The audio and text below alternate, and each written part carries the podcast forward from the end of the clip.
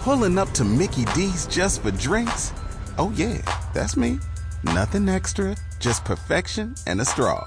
Coming in hot for the coldest cups on the block.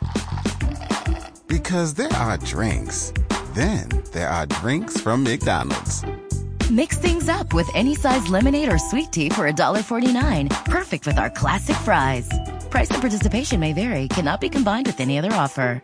Ba da ba ba ba.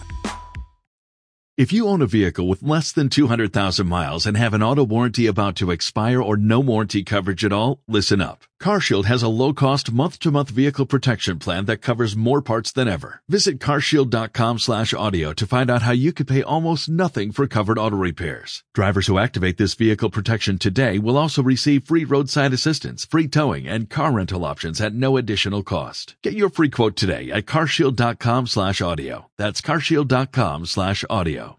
With LinkedIn Jobs, we tap into a network of more than a billion professionals to help you find quality professionals quickly and easily for any role you need. Marketing wizards? Found them. Software engineers? Found. That project manager I could never seem to hire? And found. LinkedIn Jobs quickly matches your roles with candidates with the right skills and experience. In fact, 86% of small businesses get a qualified candidate within 24 hours. Post your first job for free and get started at linkedin.com slash spoken. That's linkedin.com slash spoken. Terms and conditions apply. This is a Real Ghost Stories Online Extra. My name is Sam.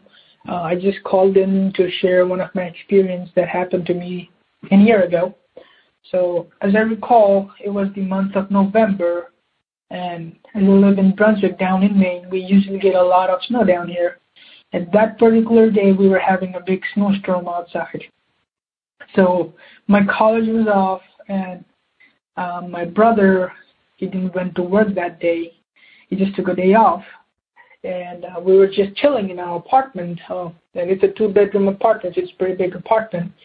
And he was just in his room reading his book, and I was in the living room just watching TV, and this happened. It was not even nighttime. It was uh, it was in the middle of the day.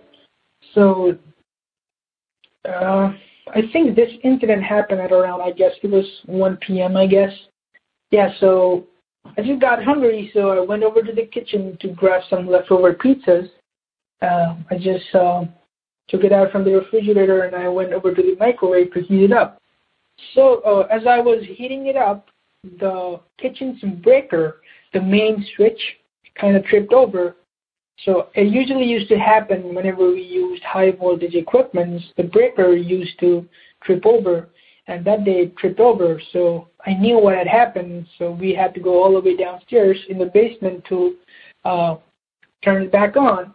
So the kitchen's uh, circuit board, it was different, and all the other rooms' circuit board, it was different. So all the other rooms, they had their electricity.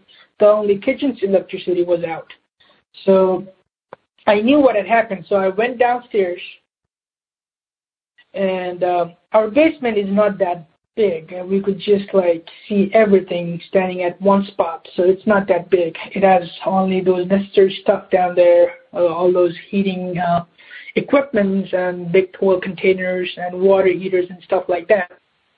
So as I was just turning the switch over back on, I heard someone clear their throat. It was like it was like twice.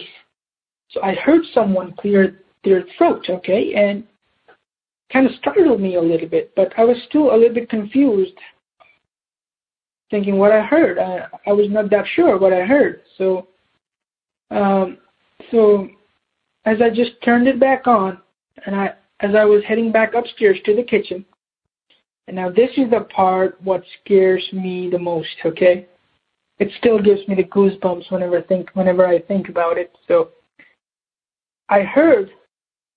Well, I didn't hear. I felt someone chuckle right behind my neck, okay? It was like just inches off my neck.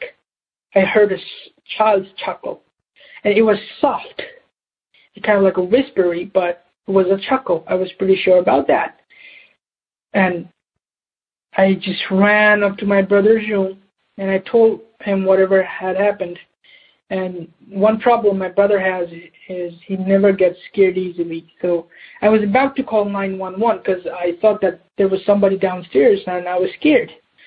And my brother was like, he went to the kitchen, he grabbed the kitchen knife, and he went downstairs to the basement. So he took a look around. Nothing was there. And a little bit later, even I went downstairs with him and took a look around. Nothing was there. It was pretty much nothing there.